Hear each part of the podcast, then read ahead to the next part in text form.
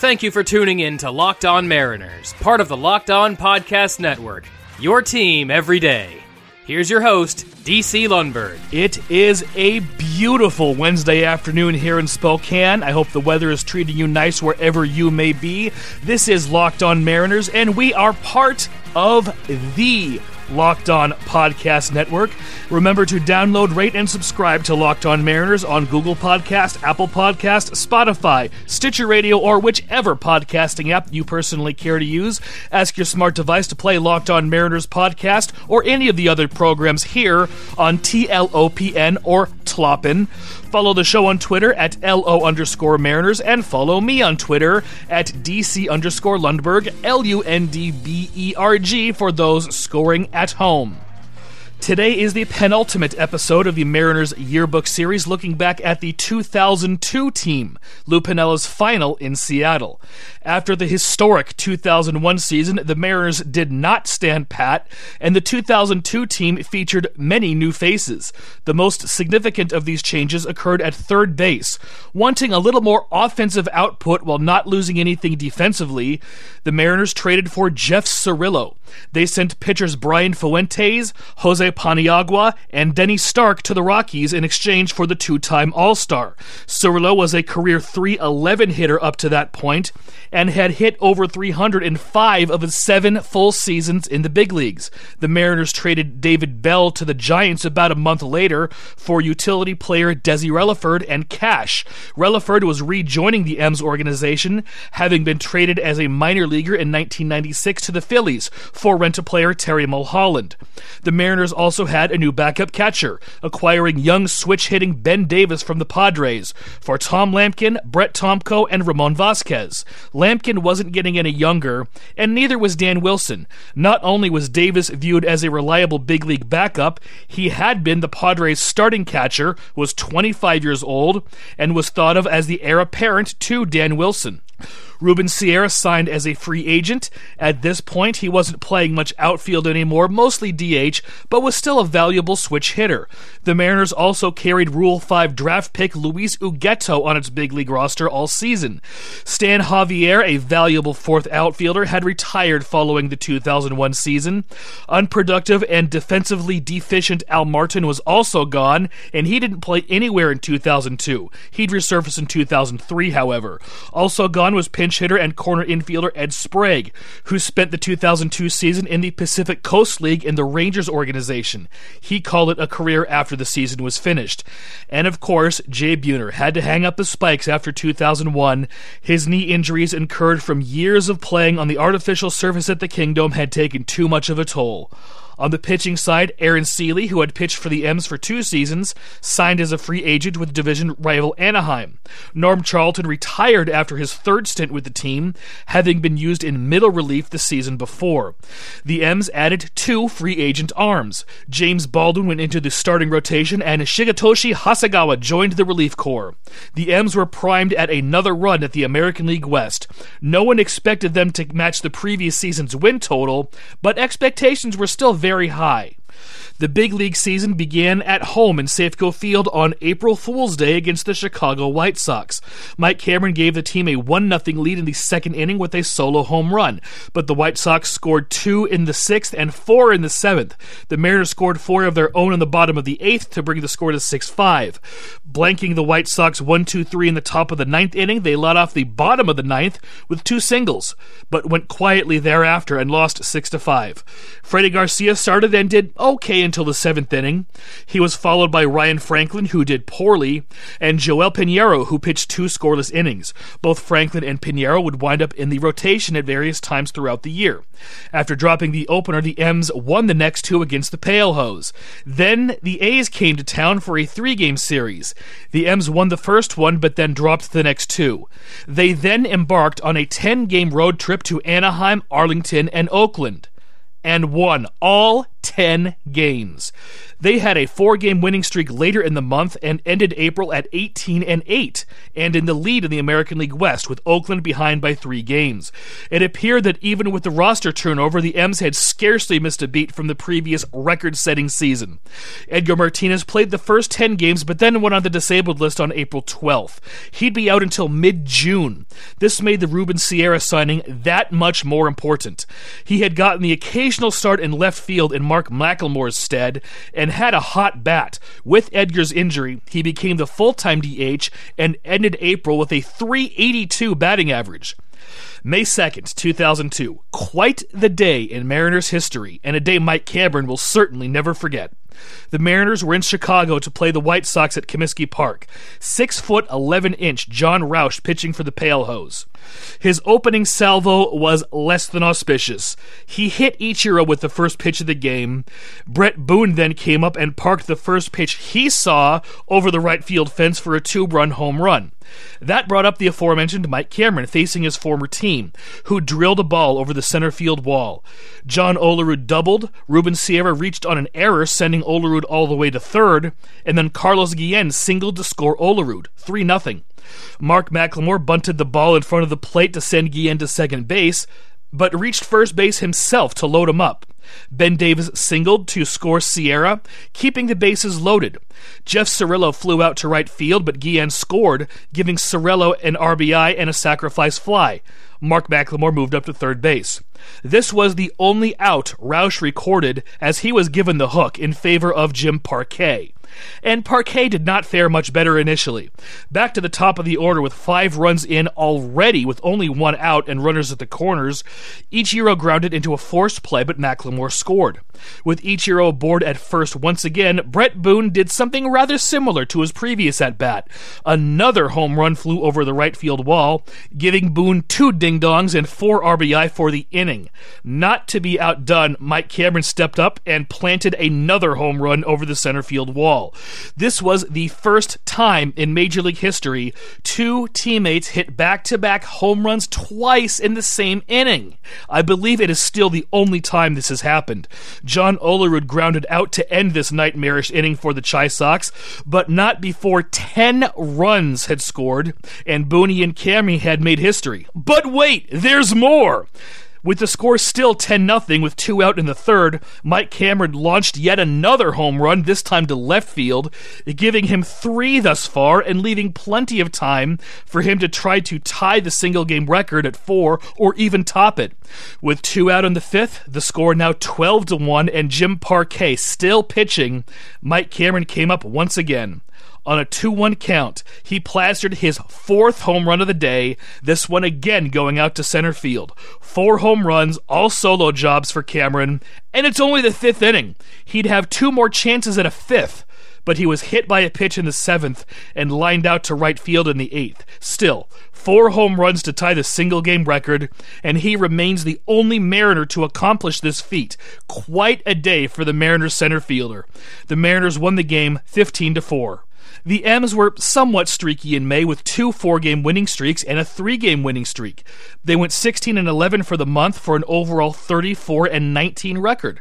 They remained in first place. Anaheim had taken over second with a hot May and were three games out, while Oakland went into a tailspin, going 10 and 17 for the month and wound up nine games behind the Mariners and were under 500.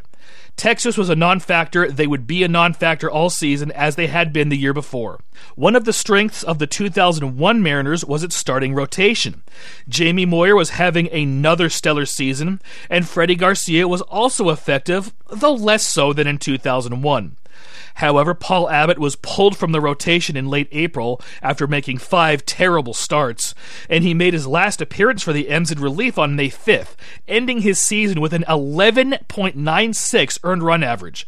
Free agent acquisition James Baldwin was consistent, but unfortunately consistently mediocre. His ERA hovered around 5 all season, ending 2002 at 5.28. John Halama was in and out of the bullpen all season, appearing in 31 games, including 10 starts, which were spread out over the course of the season. Ryan Franklin was also in and out of the rotation, appearing in 41 games with 12 starts, half of which came in one stint as a starter beginning on August 31st. Joel Piñeiro took over Abbott's place in the rotation in late April after starting the year in the bullpen. He pitched very well and filled the void left by Aaron Sele as the number three starter. Still searching for a fifth starter, the Mariners called up Rafael Soriano from the majors and put him into the rotation on May 25th, where he'd remain until July 2nd when he was returned to AAA. He'd later emerge as an effective back end short reliever. Jeff Cirillo wasn't having a good season either, ending May with a 233 batting average, nearly 80 points off his career mark. The M's played fairly well in June, even though the offense cooled off a bit. On the flip side, this was the only month in which the M's gave up fewer than 100 runs, surrendering only 89 for the month. While never losing more than two in a row, the Mariners reeled off strings of four and five wins in a row. Edgar came back full time on June 27th, but Ruben Sierra still had a hot bat, so he moved to left field, keeping the job until his bat cooled off in mid August.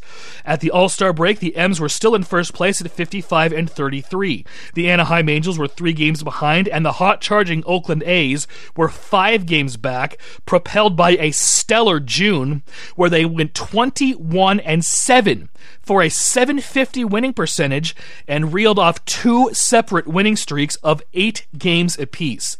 The Mariners sent three All Star representatives to Milwaukee. Ichiro was voted in as a starting outfielder, and he was joined by pitchers Freddie Garcia and countryman Kazuhiro Sasaki. This was the All Star game that infamously ended in a 7 7 tie after 11 innings. Both managers had gotten all their pitches into the game, with both leaving one starter for last in case they needed to pitch multiple innings. Vicente Padilla of the Phillies was the National League pitcher chosen as the long man while Freddie Garcia was chosen for this role for the American League. Since the M's were in a pennant race, American League manager Joe Torre did not want to jeopardize Garcia's health by having him throw too many innings. And with the game still tied after 10, both teams agreed to call the game after one more inning, should it still be tied. This made the fans in attendance upset, but it was understandable, and I seemed to be one of the few who was not irked by this decision. The game ended to a chorus of boos from the Miller Park crowd. Time for a quick break, gang. We shall return to talk about the rest of the 2002 Mariners season and beyond after a quick intermission.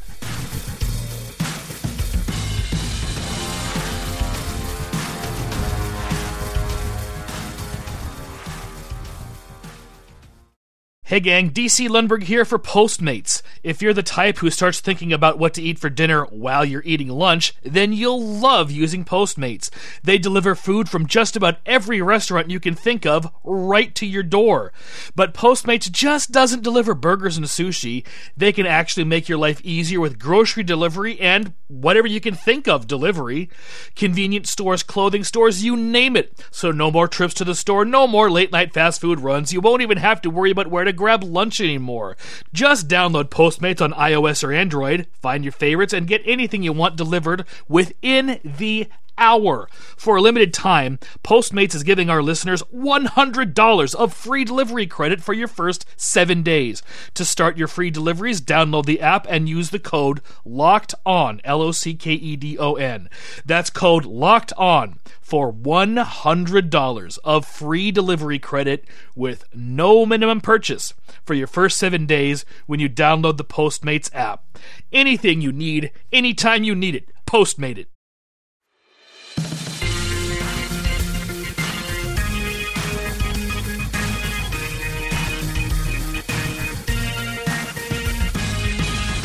Welcome to the second half of Locked On Mariners. Here once again is your host, DC Lundberg. Thank you very much, JM. Welcome back to Locked On Mariners and this look back at the 2002 Seattle Mariners season. Following the All Star break, the M's picked up right where they left off, somewhat treading water as they had in the weeks prior to the break. They ended July at 15 and 12, but on a three game winning streak. Anaheim was two games behind at this point, while Oakland had an identical 15 and 12 record for July and were still five games back. Unlike last year, which was essentially a cakewalk that was over by the All Star break, the M's would be in for a fight as neither of their opponents in the AL West would cool off, and the three teams were in for an honest to goodness pennant race. The M's won three more games to kick off August, bringing their winning streak to six, but only gained one game on both Anaheim and Oakland, who were keeping pace. Not satisfied with the back end of the rotation, the M's acquired former Dodger Ismael Valdes from the Rangers in exchange for two minor leaguers in a post waiver deadline deal on August 19th. Valdes had been one of the few effective pitchers on the Rangers staff, as the rest of the staff was mostly filled with washed up has beens or young, unproven arms who would be at the Triple A level in any other system. Valdes started eight games for the Mariners down the stretch and was little better than mediocre. He'd resign with Texas after the season was done. The M's played less than 500 ball throughout most of the month and finished August at 13 and 15 and 79 and 57 overall. Anaheim, on the other hand, went 18 and 11 for the month, fueled by a six game winning streak. Oakland, meanwhile, lost four games all month and had won its last 17 games in August to leapfrog Anaheim and Seattle and go into first place. Anaheim finished August in second place, three and a half games out of first, while the M's had fallen to third and were six games back. Oakland won its first three games in September, all in their final at bat, to bring its winning streak to an astonishing 20 games. Unfortunately for them, Anaheim was almost equal to the task. After finishing August with three wins in succession, they began September with seven more victories in a row for a 10 game winning streak. After losing one, they then won six in a row. From August 29th to September 15th, Anaheim went 16 and 1, and even went back into first place, one game ahead of Oakland at that time.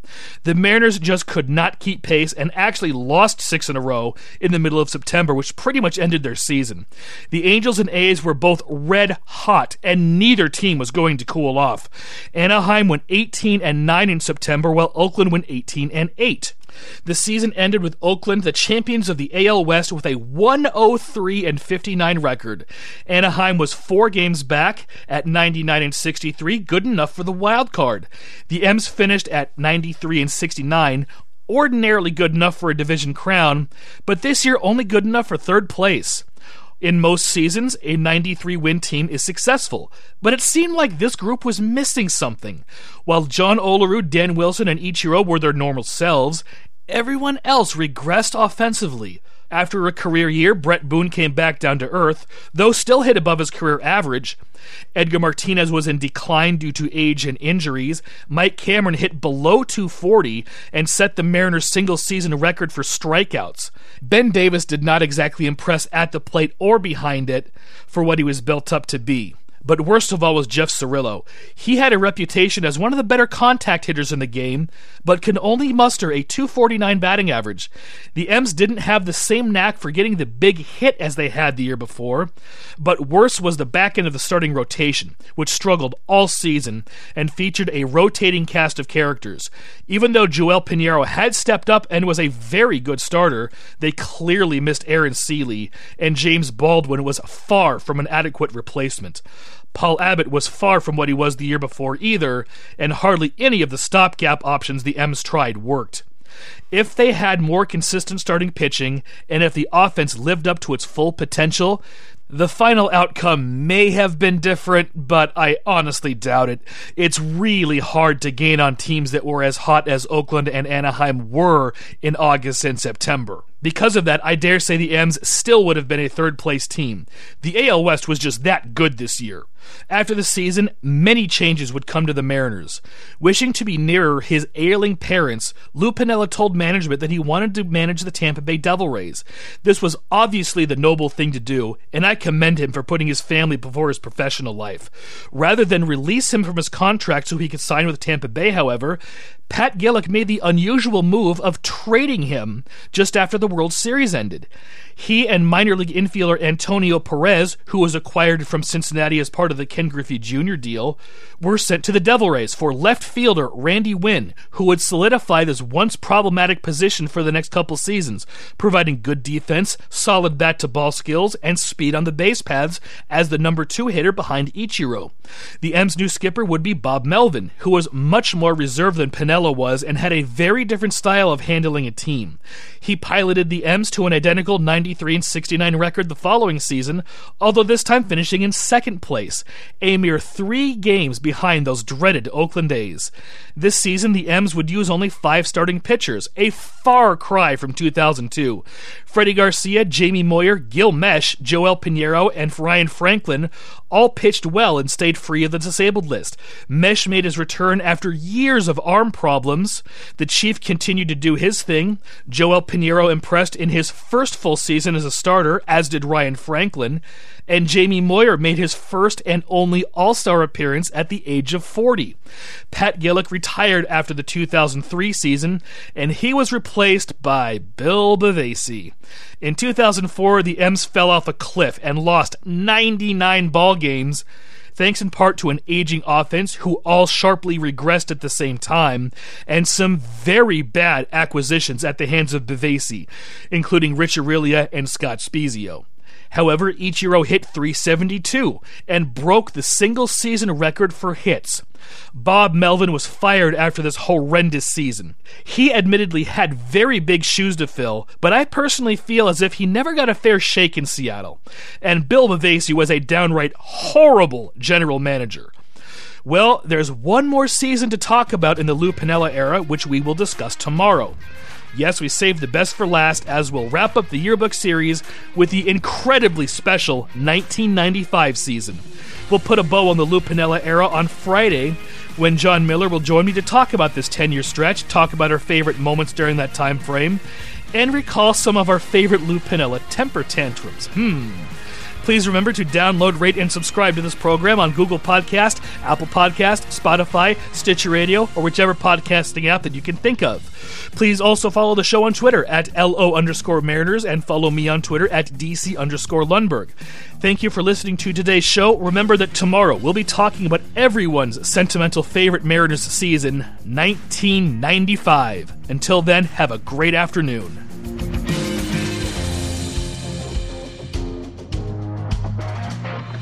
This is Joey Martin. Join us tomorrow for the next edition of Locked On Mariners, part of the Locked On Podcast Network. Ask your smart device to play Locked On MLB upon the conclusion of this program.